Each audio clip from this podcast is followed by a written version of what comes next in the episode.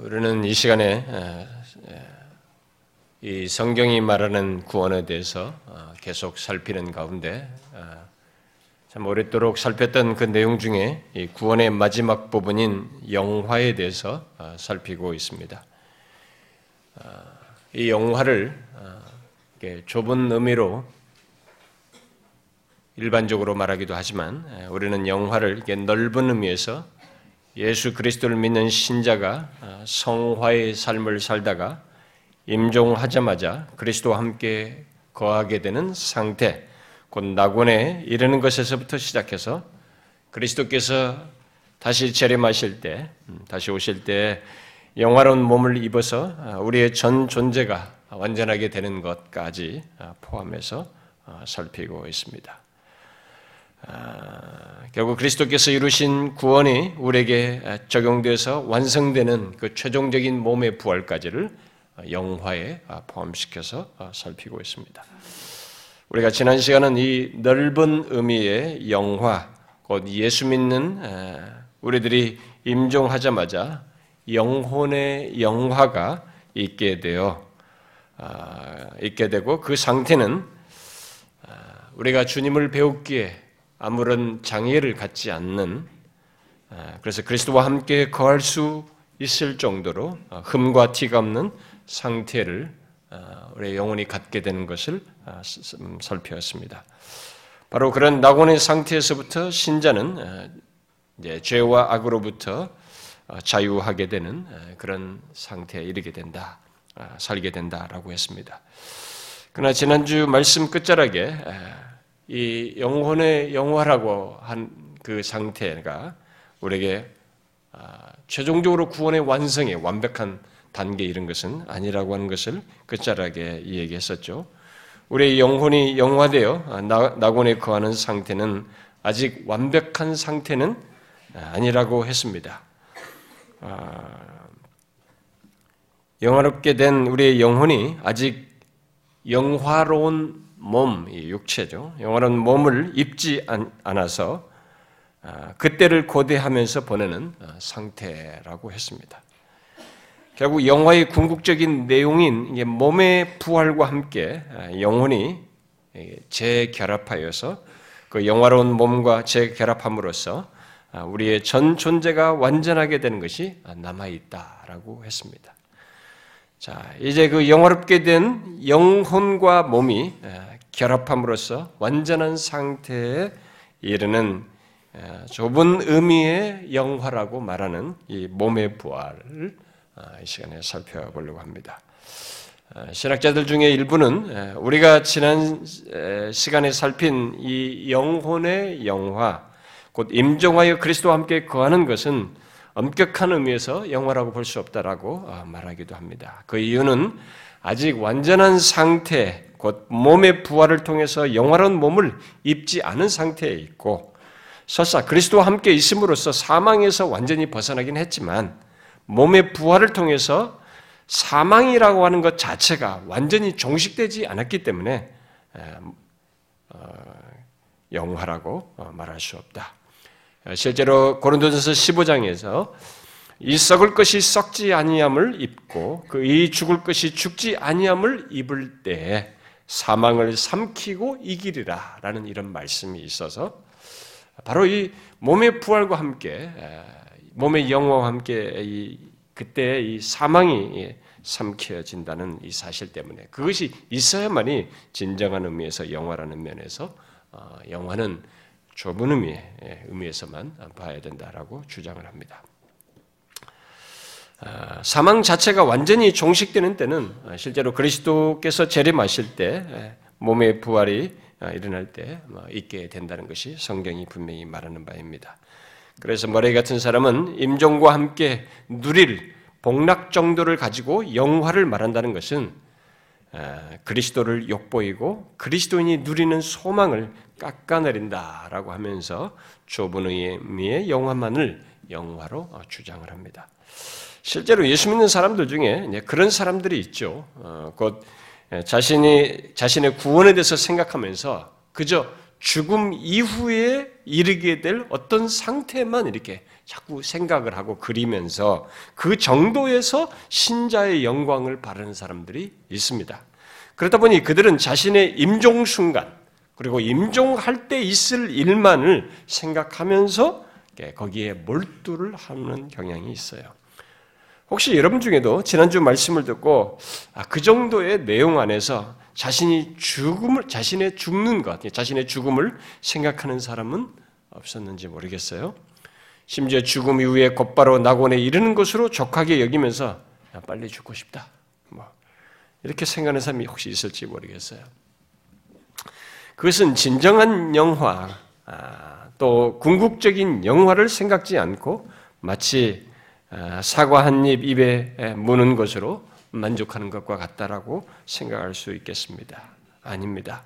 영혼의 영화 상태, 곧 그리스도와 함께 있는 낙원의 상태만으로도 우리에겐 영광과 큰 위로가 되긴 하지만 우리의 구원의 궁극적인 내용인 영화의 온전한 상태에 이르려면 정말로 좁은 의미의 영화, 곧 몸의 부활과 함께 우리의 영혼과 몸 전체가 영화롭게 되는 우리 전 존재가 영화롭게 되는 일이 있어야만 합니다. 바로 예수 믿는 우리들이 시기를 달리해서 이 개인적으로 임종하여서 어, 낙원에 이르는 것, 곧 영혼의 영혼이 영화롭게 되는 것 정도가 아니라 구원받은 모든 신자들, 그야말로 어, 구약 시대부터 죽은 모든 신자들과 그리스도께서 재림하실 때 살아있는 신자들이 한꺼번에 부활하여서 영화로운 영혼의 그 영화로운 몸을 입는 것이 남아 있어서 영화의 진수는 몸의 부활이라고 말할 수 있습니다. 그럼에도 우리들이 넓은 의미의 영화를 영화에 포함시켜서 살피는 것은 우리들이 성화의 삶을 살다가 임종하는 것을, 것으로부터 그, 그 영화까지 연결해서 신자의 최종 구원을 이렇게 연결돼서 살피기 위함이고 또 좁은 의미의 영화라고 하는 것도 사실은 그 영화가 있기 이전까지 신자들의 영혼의 영화와 연결되어서 있는 것이기 때문에 우리는 이것을 함께 묶어서 넓은 의미의 영화까지 이렇게 연결해서 아, 살피게 된 것입니다. 자, 그러면 성경이 우리의 구원의 이 마지막 단계로 말하는 영화 의 궁극적인 내용, 곧 몸의 부활에 대해서 아, 살피기를 원하는데요. 제가 이것을 좀 한꺼번에 해야 내용상으로 보면 이렇게 좀 구성지고 더 우리에게 유익도 할 것 같아서 한꺼번에 하고 싶었지만 아, 그렇게 하기에는 내용적으로 너무 길어져서 제가 다음 시간까지 아, 좀더 연장해서 살피도록 하겠습니다. 그래서 몸의 부활의 이 앞부분에 대한 내용을 오늘은 좀 다루도록 하겠습니다. 그래서 성경이 주로 이 부분에 대해서 말하는 것을 중점적으로 해서 살피도록 하겠습니다. 먼저 오늘 우리가 읽은 로마서 8장 본문은 이 땅에서 예수 그리스도를 믿어 성령의 처음 익은 열매를 받은 우리들이 이 땅을 살면서 속으로 탄식하며 기다리는 한 가지를 말하고 있습니다. 무엇입니까? 우리의 몸의 속량을 기다린다고 말하고 있습니다. 여기서 말하는 몸의 속량은 바로 우리들의 몸이 장차 영화롭게 되는 것을 두고 말하는 것입니다. 예수 믿는 우리들은 이 땅에 살면서 우리들이 죽자마자 복된 상태에 이르는 것 정도가 아니라 우리의 궁극적인 상태, 곧 이 썩을 몸이 영원롭게 되어서 온전한 상태에서 구원의 복을 누리는 것을 기다리며 소망하면서 살아갑니다.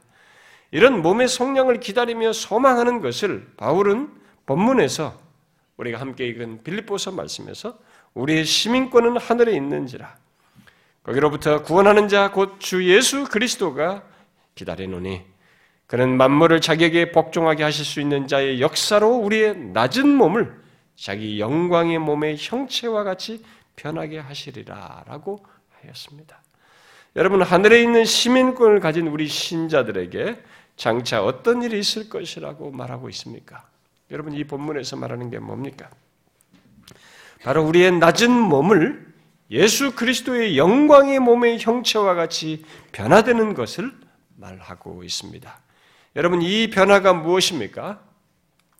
바로 우리의 몸의 영화를 말하는 것입니다.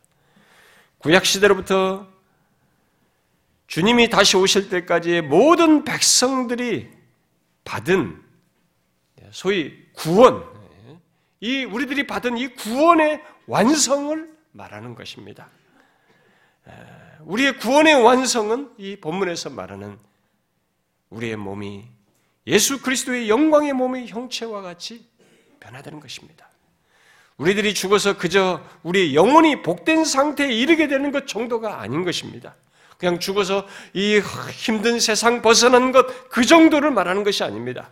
그래서 구약 시대부터 믿음의 사람들은 그런 구원이 있게 되는 부활, 자신들의 그 최종 구원이 있게 되는 그 부활을 고대하면서 살았고 또 그것을 증거하였습니다.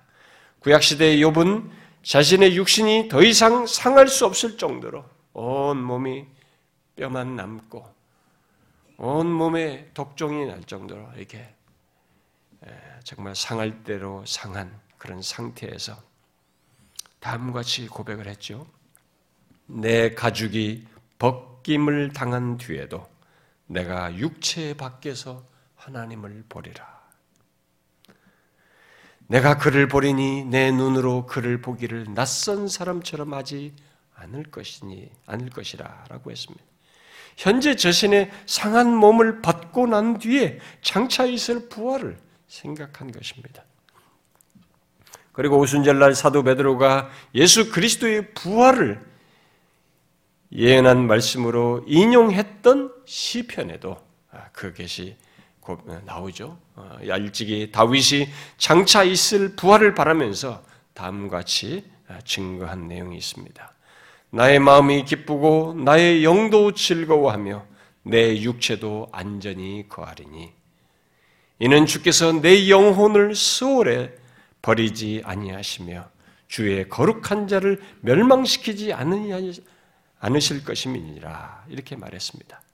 이 같은 부활을 믿은 이 다윗은 이어서 이렇게 덧붙였습니다. 주께서 생명의 길을 내게 보이시리니 주의 앞에는 충만한 기쁨이 있고 주의 오른쪽에는 영원한 즐거움이 있나이다. 라고 했습니다. 결국 부활 속에 영원히 누릴 영광과 복을 묘사하고 있습니다. 또 시편 49편에서도 시편 기자는 하나님은 나를 영접하시리니 이러므로 내 영혼을 수월의 권세에서 건져내실 것이라고 말을 했습니다.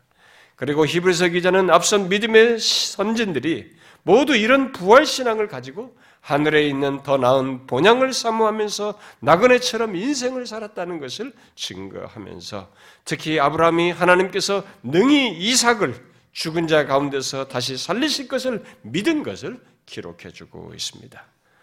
또 후에 선지자 이사야는 이사야서 26장에서 주, 주의 죽은 자들이 살아나고 그들의 시체들은 일어나리라라고 하는 예언을 함으로써 당시 하나님의 백성들에게 이런 사실을 증거했습니다. 그리고 다니엘 선자는 그의 몸에 그 몸의 부활을 더욱 구체적으로 예언했는데 다니엘서 12장에 이렇게 예언했습니다.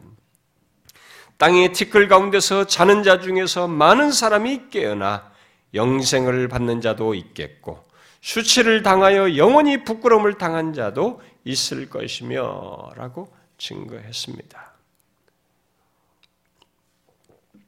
이런 몸의 부활에 대한 소망은 계속 예, 이스라엘 백성들에게 이어져서 바로 예수님 당시의 아, 사람들, 유대인들 가운데서도 그대로 이어져서 나타나 있습니다. 나타났습니다. 그것을 그 대표적인 예가 나사로가 죽었을 때 마르다가 예수님께 한 말 속에서 발견할 수 있습니다. 예수님께서 나사로가 죽은 뒤에 그 집에 오셔서 마르다에게 네 오라비가 다시 살아나리라. 죽은, 죽었는데, 자기 오라버지가 죽었는데, 네 오라비가 다시 살아나리라. 라고 마르다에게 했을 때, 마르다가 뭐라고 했습니까? 마지막 부활 때에는 다시 살아날 줄을 내가 아나이다. 이렇게 말했습니다. 그가 그렇게 말한 것은 당시 유대인들 가운데 구약 성경에서 말하고 있는 이 몸의 부활, 곧 마지막 부활 때에 다시 몸이 살아날, 살아날 일이 있다는 것을 알고 있, 믿었다는 것을 우리에게 시사해 줍니다. 물론 유대인들 가운데는 사두개인들처럼 부활이 없다고 주장하는 사람들도 있었습니다. 그래서 그들은 예수님께 나와 부활에 대해서 논쟁을 했죠. 그때 예수님께서 그 당시에 유대인들을 유대인들이 가지고 있었던 성경, 곧 구약 성경이 부활에 대해서 증거하고 있다는 사실을 말씀하시면서 부활에 대한 중요한 사실을 덧붙이십니다. 이렇게 말씀하셨죠. 너희가 성경도 하나님의 능력도 알지 못하는 거로 오해하였도다. 부활이라고 하는 것이 성경에 계시되어 있고 하나님의 능력에 의해서 있는 것인데 그런 걸 알지 못하는 것으로 오해하였도다. 부활 때에는 장가도 아니가고 시집도 아니가고 하늘에 있는 천사들과 같으리라. 죽은 자의 부활을 논할지인데 하나님이 너희에게 말씀하신 바 나는 아브라함의 하나님이요 이삭의 하나님이요 야곱의 하나님이로라 하신 것을 읽어보지 못하였느냐? 하나님은 죽은 자의 하나님이 아니요 살아있는 자의 하나님이니라 이렇게 말했습니다. 예수님께서 부활과 관련해서 무엇을 말씀하신 것입니까?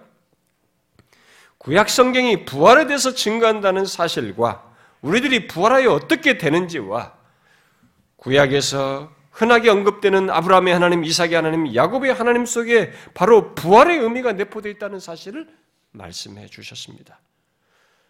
여기에 대해서 제가 좀 더 구체적인 내용은 우리가 뒤로 하고 다음 시간에 연결해서 보기로 하고 이 말씀 속에서 우리가 먼저 주목할 내용은 구약 성경이 부활과 관련해서 말하는 가운데 구약 성경에서 자주 언급되는 아브라함의 하나님, 이삭의 하나님, 야곱의 하나님이라는 말 속에 부활의 의미가 내포된 것으로 말씀하신 사실입니다.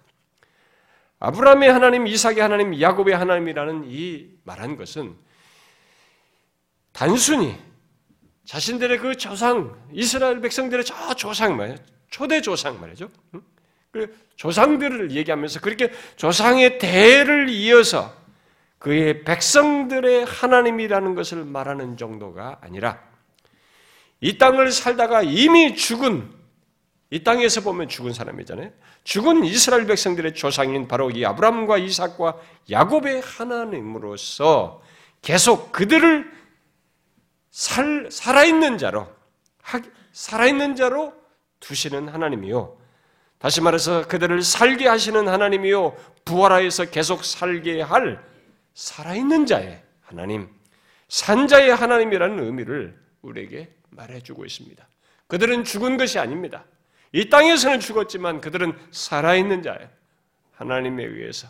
그것이 아브라함의 하나님, 이삭의 하나님, 야곱의 하나님 속에 내포되는 것입니다. 그리고 더욱 더 부활하여서 계속 살게 할 그런 산자의 하나님이시라는 것을 말씀해 주셨습니다. 그래서 죽은 자의 부활을 논할진대라고 앞에서 말을 한 뒤에 아브라함의 이삭의 하나님, 야곱의 하나님이 바로 살아있는 자의 하나님이다라고 말씀을 하셨습니다. 그러니까 아브라함이든 누구든 그를 믿는 자들을 죽음 이후에 살게 하신 것에서 산게 하신 것을 넘어서서 부활하게 하여 죽은 자의 상태에서도 부활하게 하여 영원히 살게 하시는 하나님이시라는 것을 말해 준 것입니다. 예수님은 그런 부활에 대해서 유대인들에게 좀 더 구체적으로 말씀을 하시죠. 요한복음 5장에서 더 구체적으로 말을 하는데 무덤 속에 있는 자가 다 그의 음성을 들을 때가 오나니 선한 일을 행하는 자는 생명의 부활로 악한 일을 행하는 자는 심판의 부활로 나오리라. 이렇게 구체적으로 얘기합니다. 신약 성경은 이에 대한 예, 이런 사실을 이게 더 분명히 이거 왜 예수님 말씀 외에도 더 많은 내용을 맡고 있는데요. 먼저 이 예수님의 말씀 속에서 무덤에 있는 자, 곧 죽은 자들이 다 부활하게 부활하게 될 것을 말을 하고 있습니다. 그리고 예수님은 어, 지금 자신이 그 말씀하신 것, 무덤에 있는 자가 부활하는 이 문제를 직접 자신이 이제 어, 자신의 죽으심과 부활의 사건을 통해서 드러내십니다. 실제로 죽으셨다가 무덤에 내려갔, 무덤에 자기 시신이 예, 내려간 상태에 있다가 3일 만에 부활하심으로써 이것이 무엇인지, 몸의 부활이 무엇인지를 직접적으로 아, 증거해 주셨습니다.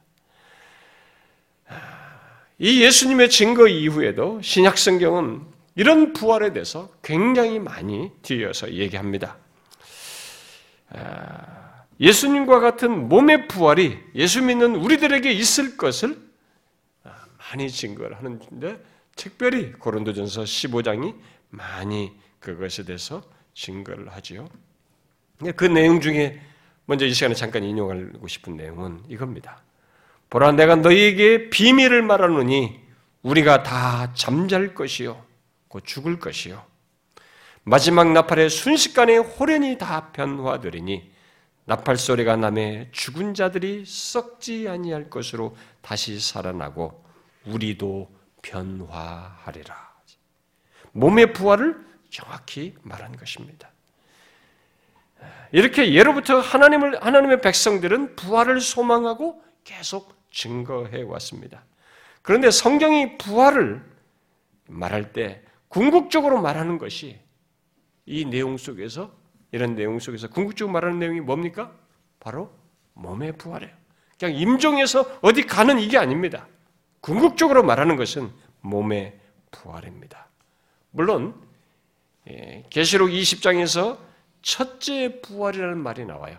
그런 단어가 나오는 나옵니다만 그래서 그것과 연관지어서 둘째 부활을 성경이 시사합니다만은 성경에서 말하는 이 첫째 부활은 거듭남으로 인해서 살아나는 것을 말하는 것입니다. 그래서 부활이라는 말의 보편적인 내용은 성경에서 부활이라는 말을 쓸 때 그것의 보편적인 내용은 죽은 자와 연관지어서 쓰는 말이에요. 그래서 결국 둘째 부활이라고 말하는 것, 결국 몸의 부활을 말하는 것입니다. 그러면 죽은 자들이 다시 살아나는 부활, 곧 몸의 부활이 어떻게 있게 된다는 것인가? 1세기 당시에 이 헬라 철학이 그 많은 정신적으로 영향을 미치고 있었기 때문에 그런 영향을 받은 당시 사상들, 특별히 영주자들은 몸을 천시하고 대신 영혼을 중시하는 가운데 몸을 그 영혼을 가둬두는 일종의 감옥 정도로 여기면서 이 몸의 부활들을 부정했습니다.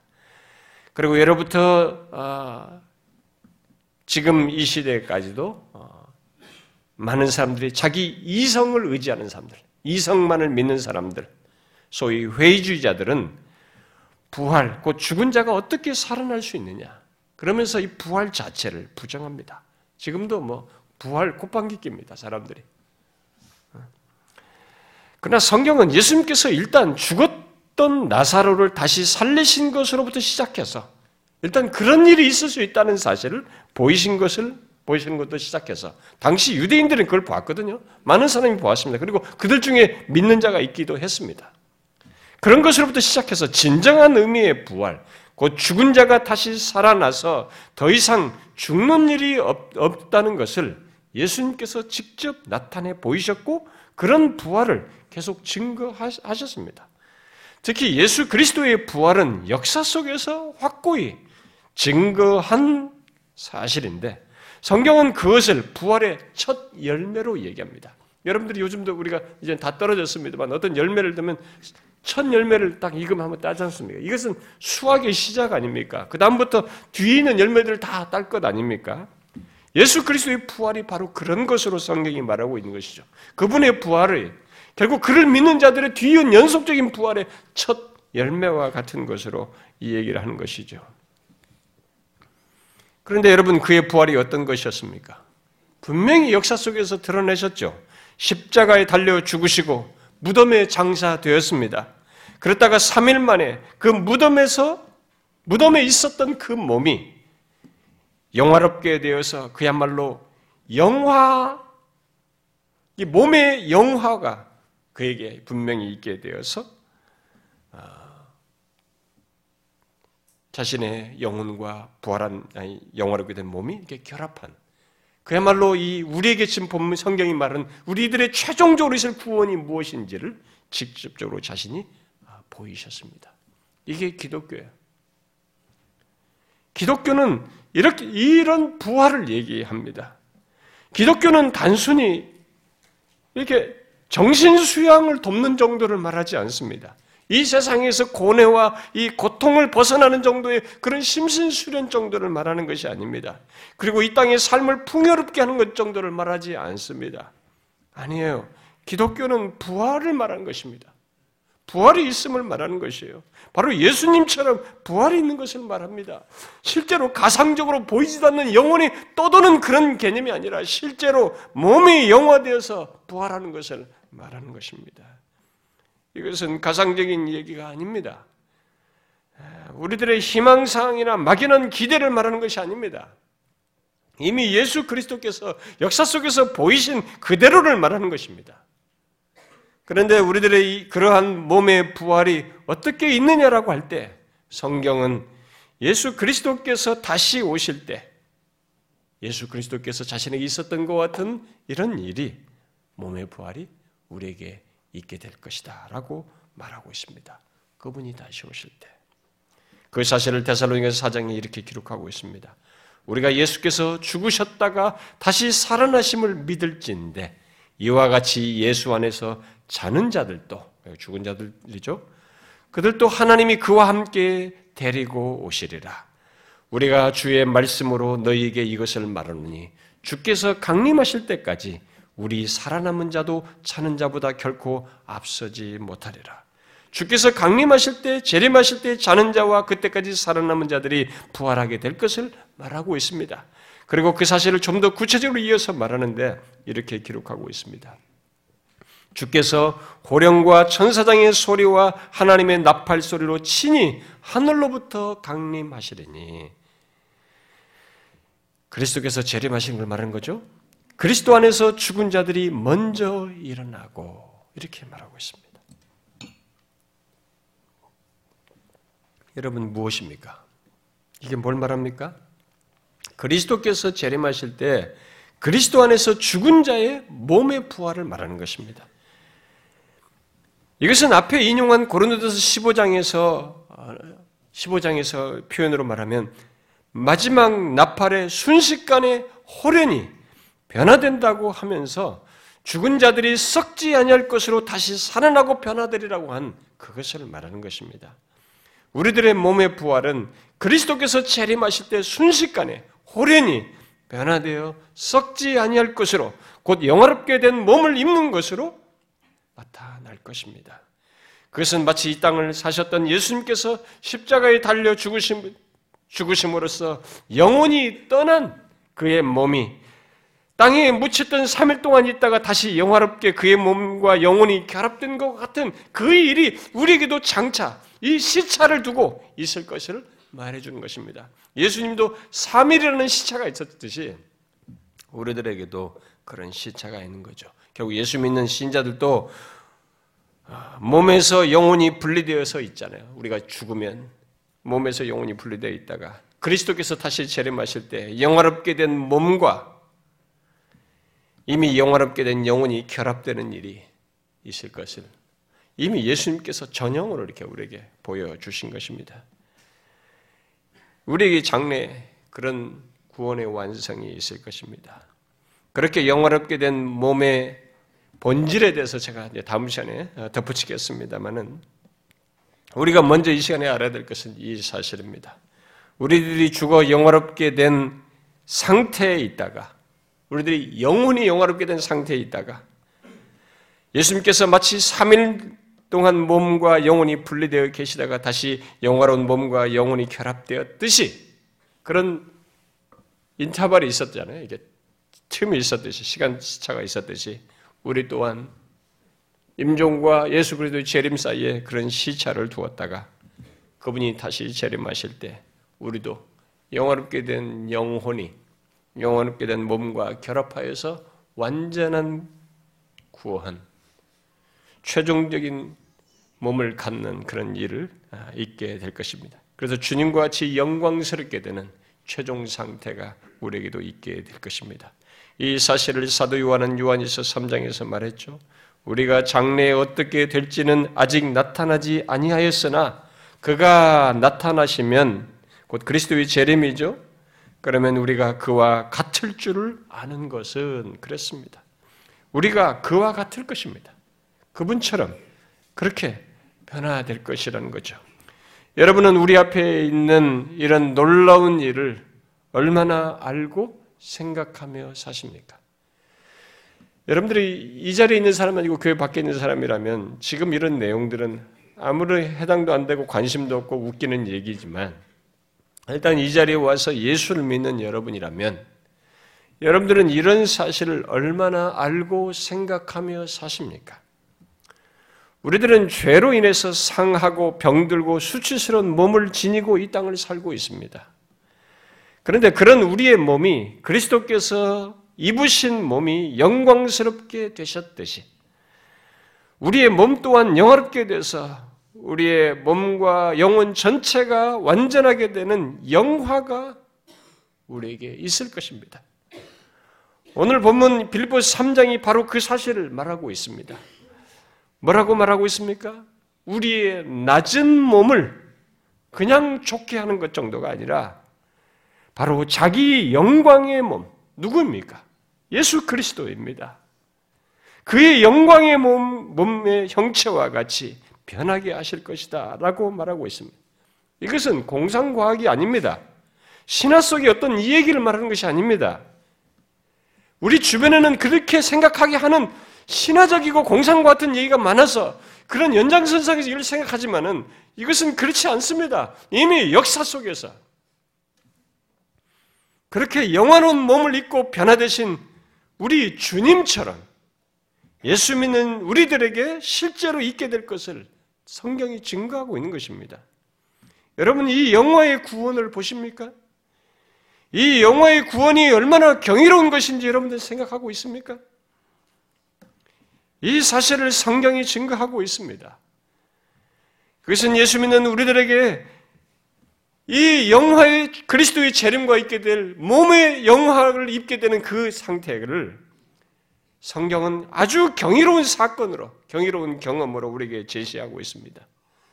예수 믿는 우리들에게 개별적으로 죽어서 우리가 개별적으로 영혼이 영화되는 그런 일이 있습니다. 다 죽을 때는 우리들이 시차를 달리해서 다 개별적으로 예수 믿는 신자들의 영혼이 영화롭게 되지만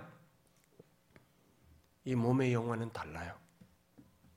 그때는 이 땅에 살았던 모든 신자들, 그야말로 전 역사, 전 시대의 모든 사람들이 다 동시에 몸의 부활을 경험하는 것이 있을 것이라고 성경이 증거하고 있습니다. 고린도서 15장에 우리가 마지막 나팔에 순식간에 호련히 다 변화되리라고 말한 것이 바로 그것입니다. 여러분 장차 있을 이 경험을 상상해 보십시오. 앞서간 수많은 믿음의 사람들, 성경에 기록된 믿음의 사람들을 위시해서 곧 예수께서 변화되셨을 때 곁에 나타났던 모세와 엘리야를 위시해서 바울과 그 둘을 이은 신실한 사람들, 또 믿음을 지켜나간 수많은 순교자들, 그리고 믿는 우리들의 부모들, 형제들, 가족들, 그리고 우리의 뒤를 이어서 믿음을 지키다가 뒤따르며 뒤따르다가 아, 잠들 우리들의 가족들과 자녀들 그리고 그들의 후손들까지 모두 한꺼번에 호련히 변화되는 것을 경험하게 될 것입니다. 그 모든 것이 온 우주 역사 속에 마지막에 있을 일입니다. 어느 시대에 살다 갔든지 하나님의 자녀된 자들은 모두 바라고 기다릴 그 경험인 것이죠. 여러분 구속의 완성으로서 이런 영화가 우리 앞에 있습니다. 구원을 말하면 우리가 구원받았다라고 말하면 구원받은 우리에게 있어서 이 구원의 연장선상에서 최종적으로 있을 일이 바로 이것입니다. 여러분들은 이 영화가 소망되지 않습니까? 어떻습니까? 우리들이 각각 어떤 삶의 조건과 경험을 하다가 잠들지 모르겠습니다. 앞서간 믿음의 사람들과 별로 다를 바 없이 우리들도 다양한 배경과 삶의 조건 속에서 믿음의 삶을 살다가 잠들 것입니다. 어떤 사람은 모든 여건 속에서 하나님께 크게 쓰임 받다가 또 많은 일들을 하다가 잠드는 이도 있을 것이고 또 어떤 사람은 별로 드러나지 않지만 조용히 자기 자를 지키며 주님을 섬기다가 잠든 이도 있을 것입니다.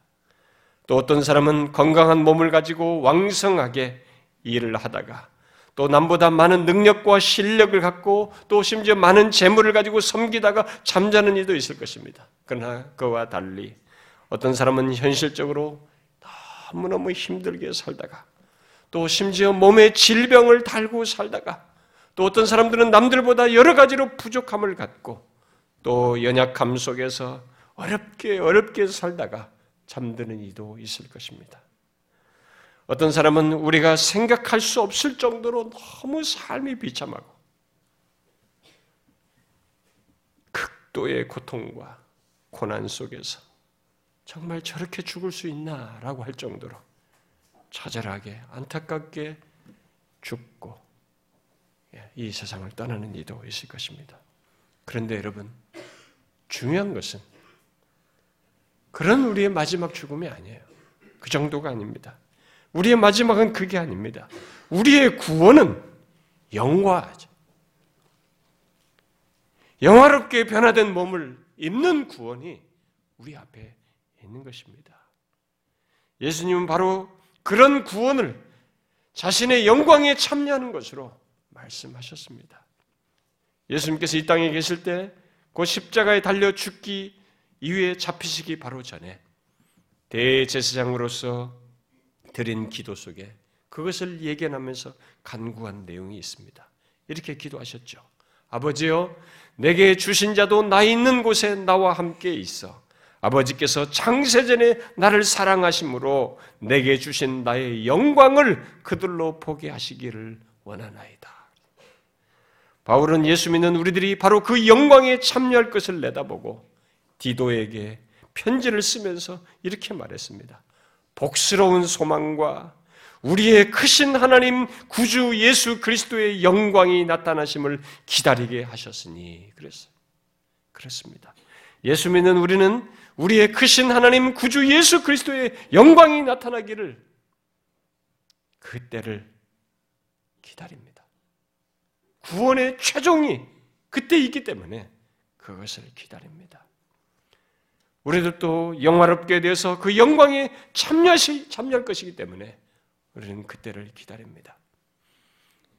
자신의 몸의 영화, 결국 그리스도의 영광에 참여하는 것을 여러분들이 알고 이런 것들을 자신의 신앙의 연장소 속에서 바라면서 살고 있는지 모르겠어요. 예수님께서 죽으셨다가 3일 만에 부활해서 영화로운 몸을 입고 나타나신 것을 여러분들이 한번 생각해 보십시오. 여러분 자신의 몸의 영화가 결국 어떤 영화가 영화 어떤 영화로운 몸을 입는 것인지 어떤 영화인지 알고 싶으면 바로 예수 그리스도를 한번 생각해 보십시오. 3일 만에 부활하셔서 영화로운 몸을 입은 것을 말입니다. 현재 우리의 몸이 그렇게 변화되고 다시는 쇠하지 않을 것입니다. 우리는 모두 질병에 시달립니다. 아무리 건강한 사람이라 할지라도 자신의 몸을 많이 쓰고 나면 이곳저곳에 병이 생기게 되고 결국 우리의 인생의 마지막 끝자락에 가서는 죽을 병을 어떤 식으로든 몸에 지니고 시달리다가 세상을 떠나게 됩니다. 그러나 우리의 구원은 바로 그런 몸에 그렇게 시달리다가 간 질병을 앓다가 간 그런 몸의 구원을 포함하는 것입니다. 바로 그런 약한 몸을 벗고 썩지 아니할 몸을 입는 구원. 본문 말씀대로 말하면 그리스도의 영광의 몸의 형체와 같이 변화되는 구원을 얻게 되는 것입니다. 그래서 이 땅을 살면서 몸에 질병을 달고 살았던 바울은 이렇게 말했죠. 생각한데 현재의 고난은 장차 우리에게 나타날 영광과 비교할 수 없도다. 바울은 그 말을 누구보다도 절절하게 했을 거예요. 여러분은 이 비교할 수 없는 영광을 바라보십니까? 혹시 거의 그런 비교할 수 없는 영광 같은 것도 바라보지도 않고 살고 있습니까? 혹시 그렇다면 그가 생각하는 구원은 반쪽짜리 구원이에요. 여러분, 우리들에게 장차 놀라운 변화가 있을 것입니다. 우리의 구원을 완성하는 놀라운 변화가 있을 것입니다. 바로 그리스도의 영광의 몸과 같이 변화됨으로써 영원히 쇠하지 않는 몸을 지니게 되는 그런 구원이 우리에게 있을 것입니다. 그러므로 비록 몸의 한계 속에서 아무리 힘들고 고통스러워도 또 자기 몸으로 수치를 당한다 할지라도 장차 썩지 않고 죽지 아니할 몸, 더 이상 상함과 질병을 갖지 않을 몸을 입는다는 것을 기억하십시오. 이 사실을 잊지 마십시오. 장차 있을 입을 우리의 몸은 영원히 사용해도 쇠하지 않는 몸이 될 것입니다. 도대체 현재의 머리로서는 이해가 안 되는 그런 몸입니다.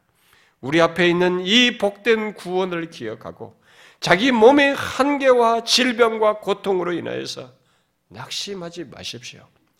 바울은 고린도후서 4장에서 이렇게 말했지 않습니까? 우리가 낙심하지 아니하노니 우리의 겉사람은 낡아지나 우리의 속사람은 날로 새로워지도다. 우리가 잠시 받는 환란에 경한 것이 지극히 크고 영원한 영광의 중한 것을 우리에게 이루게 하매니 보이는 것은 잠깐이요 보이지 않는 것은 영원함이라. 여러분 현재 이 몸을 입고 받는 환란은 잠시예요. 우리가 길다고 느낀다 할지라도 구원의 근본적인 내용을 생각하면 최종적인 이 영화로운 몸을 입고 누릴 그 구원으로 연결해서 생각하면 잠시에 지나지 않는 것이고 경한 것, 그야말로 아주 가벼운 것에 지나지 않은 것입니다. 바로 장차 우리들이 얻을 영광에 비해서 말입니다. 우리들이 참여하게 될 영광은 지극히 크고 영원한 영광이어서 정말로 우리들이 이 땅에서 몸으로 겪는 것과는 비교할 수 없을 것입니다. 그것이 아무리 지독하고 비참하고 고통스러워도 말입니다. 여러분 이 사실을 기억하며 사십시오. 바울은 바로 이 말씀 이후에 땅에 있는 우리의 장막에 대해서 얘기합니다. 땅에 있는 우리의 장막이란 죽어 없어질 우리의 몸을 얘기하는 것입니다. 그리고 하나님께서 지으신 집, 곧 하늘에 있는 영원한 집에 대해서 말합니다. 그것은 영화롭게 될 우리의 몸을 말하는 것입니다. 현재 우리의 몸은 땅에 있는 장막, 텐트 수준입니다. 그러나 우리가 장차 입을 몸은 하늘에 있는 영원한 집과 같다는 것입니다. 바울은 바로 그 대조를 말한 뒤에 이어서 이렇게 말합니다. 참으로 우리가 여기에 있어 탄식하며 하늘로부터 오는 우리 처소로 덧입히기를 간절히 사모하노라. 그랬어요. 묻고 싶습니다. 여러분에게도 이런 탄식과 간절한 사모함이 있습니까? 참으로 우리가 여기에 있어 탄식하며 하늘로부터는 우리의 처소로 덧입기를 간절히 사모하노라. 예수를 믿는 여러분, 예수를 정상적으로 믿는다면 이런 탄식과 간절한 사모함이 있을 텐데 여러분에게 있습니까? 죽어 없어질 몸을 입고 사는 가운데서 겪는 고난과 죄로 인해서 상하고 고통하는 현재의 몸을 입고 우리는 탄식할 수 있습니다. 그러나 동시에 영화롭게 될 우리의 몸 입기를 간절히 사모하는 것이 그것의 상에서 있어야 하는데 있느냐는 것입니다. 있습니까? 혹시 탄식만 있고 몸의 영화를 간절히 사모하는 것은 없진 않습니까? 혹시 너무 이 세상이 좋아서 아예 이런 것조차도 생각, 생기지 않는 이런 사모함도 없는 아예 늙어서나 생각할 무엇으로 그렇게 생각하십니까? 그렇다면 구원이 무엇인지를 모르고 있는 것입니다. 아닙니다. 구원받은 자는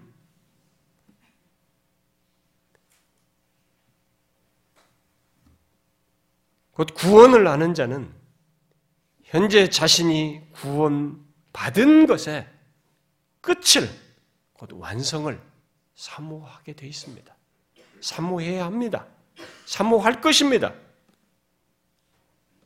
바로 자신의 몸이 영화롭게 되어 완전한 조건에서 영원히 하나님을 즐거워하며 살 것을 사모할 것입니다. 이게 가상이 아니라는 것을 그는 알기 때문에 구원이라고 하는 것이 어떤 연결선상에서 최종으로 나아가는 것인지 이 구원의 의미를 성경이 말한 것을 알기 때문에 현재의 구원이라는 것으로 만족하지 않을 것입니다. 현재라는 이 구원 속의 연장선상에서 그것을 볼 것이에요. 그것을 사모할 것입니다. 구원을 아는 자는 그럴 것입니다. 여러분 이 세상에서의 삶으로 낙심하지 마십시오.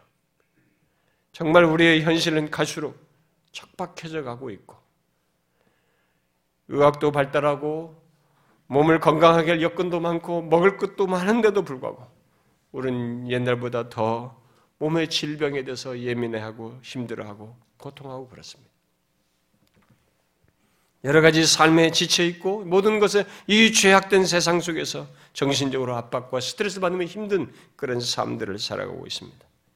그러나 예수 믿는 우리는 이 세상에서의 삶으로 낙심하지 말아야 합니다. 우리들의 몸의 핸디캡으로 또 우리 몸의 질병으로 어떤 사람은 만성적인 질병을 가지고 있습니다. 이런 질병으로 또 온갖 수고와 고통으로 낙심하지 마십시오. 우리에겐 그리스도와 같이 영광스럽게 변화되는 믿겨지지 않을 정도의 놀라운 구원의 완성이 앞에 있습니다. 앞에 있어요. 더 이상 죽지 않고 쇠하지 않고 질병에 걸리지 않는 그리고 영원히 하나님과 함께하며 몸을 써도 상하지 않는 몽을 입는 구원의 완성 영화가 있습니다. 구원을 얘기할 때는 바로 이것을 내포해서 말하는 것이죠. 우리는 이 사실을 기억하고 믿음으로 주님 앞에 서기까지 임종의 순간이 오기까지 믿음으로 인내하며 이 성화의 길을 잘 가야 하는 것입니다.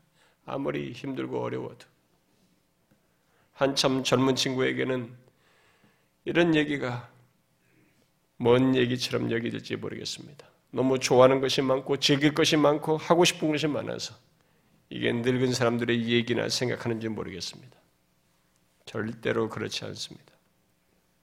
항상 아셔야 합니다. 하나님 앞에 가는 것은 우리가 정하지 않습니다. 우리는 요시아가 빨리 죽을 거라고 아무도 예상 못했지만 일찍 데려간 것처럼 의인이라고 해서 하나님께서 누구든지 오래 살게 하진 않아요.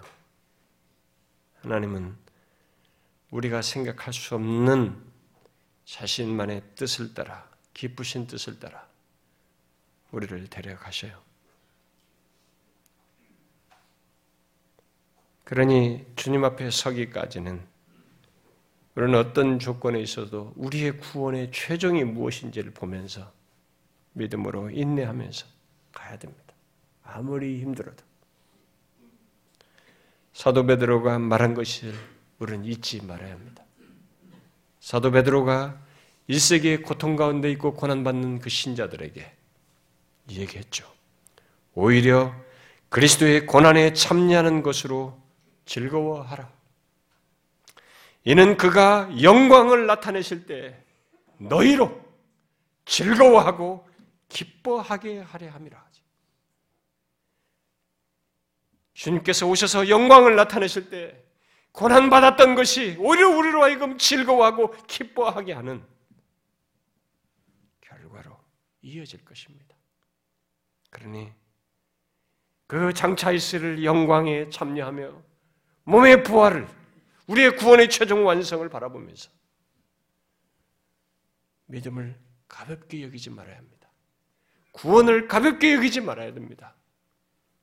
그걸 한없이 귀하게 여겨서 성화의 길, 주님이 기뻐하시는 것에 마음을 같이 해서 거룩한 길을 가는 우리가 되어야 되는 것입니다.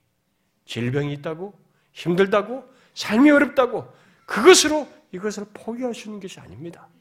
아무리 내 몸에 만성적인 질병으로 고통스러워도 욥처럼 끝까지 그 고통스러워도 잊지 말아야 됩니다. 우린 그게 끝이 아닙니다. 잠시 경한 것을 겪을 뿐입니다. 앞으로를 비교하면 영원한 영광입니다. 제가 교리반에서 이 얘기를 했죠. 하나님의 작정을 얘기하다가 그런 설명을 했습니다. 창세전에 우리를 택하시고 예수 그리스도 안에 구원을 이루시고 나를 이 땅에 이 시기에 태어나게 하셔서 나에게 구원을 이루기까지 나에게 오기까지 있기까지의 모든 전 생각을 보면 어마어마한 역사의 배경이 있습니다. 그리고 하나님의 놀라운 역사와 지혜와 그의 경령이 있습니다. 그리고 나의 삶을 부르셔서 나는 몇십 년 여기서 살다 갑니다. 이 영원부터 있었던 이 일을 연결지어 생각하면 너무 짧습니다. 그런데 우리는 몇십 년 살다가 영광으로 나아갑니다. 그리고 영원으로 잇대어집니다. 너무 짧은 시간이에요. 이 전후를 생각해 보면 너무 짧은 시간을 우리가 지나는 것입니다. 이 어마어마한 구원의 스토리 속에 하나님께서 우리에게 짧은 시간 하나님을 알고 하나님을 드러내며 하나님의 뜻을 행하며 무엇인가 그분의 뜻을 이루기 위해서 우리 이 세상에서 짧은 시간의 삶을 주시고 있습니다. 이걸 귀하게 여기셔서 여기서 겪는 것 때문에 이 두 가지가 하찮은 것처럼 취급되면 안 됩니다. 창세전에 나를 택하시고 그리스도 안에서 이루신 것을 하찮게 여기서도 안 될 뿐만 아니라 우리가 구원 임종 이후에 있을 영화와 최종적으로 있게 될 이 어마어마한 영광으로 영원토록 있게 되는 이 구원을 가볍게 여기면 안 되는 것입니다. 이 몇십 년에 겪는 문제와 힘든 것 때문에 말입니다. 아니에요. 이건 아주 바울이 말한 것처럼 장차 있을 영광과 비교할 수 없는 것입니다. 이 사실을 기억하고 이 영화의 구원을 소망하면서 믿음의 인내를 주님 앞에 서기까지 잘 하십시오. 모든 유혹을, 힘든 것들, 어려움들을 여러분들이 잘 견디면서 믿음을 지키길 바랍니다. 기도하겠습니다.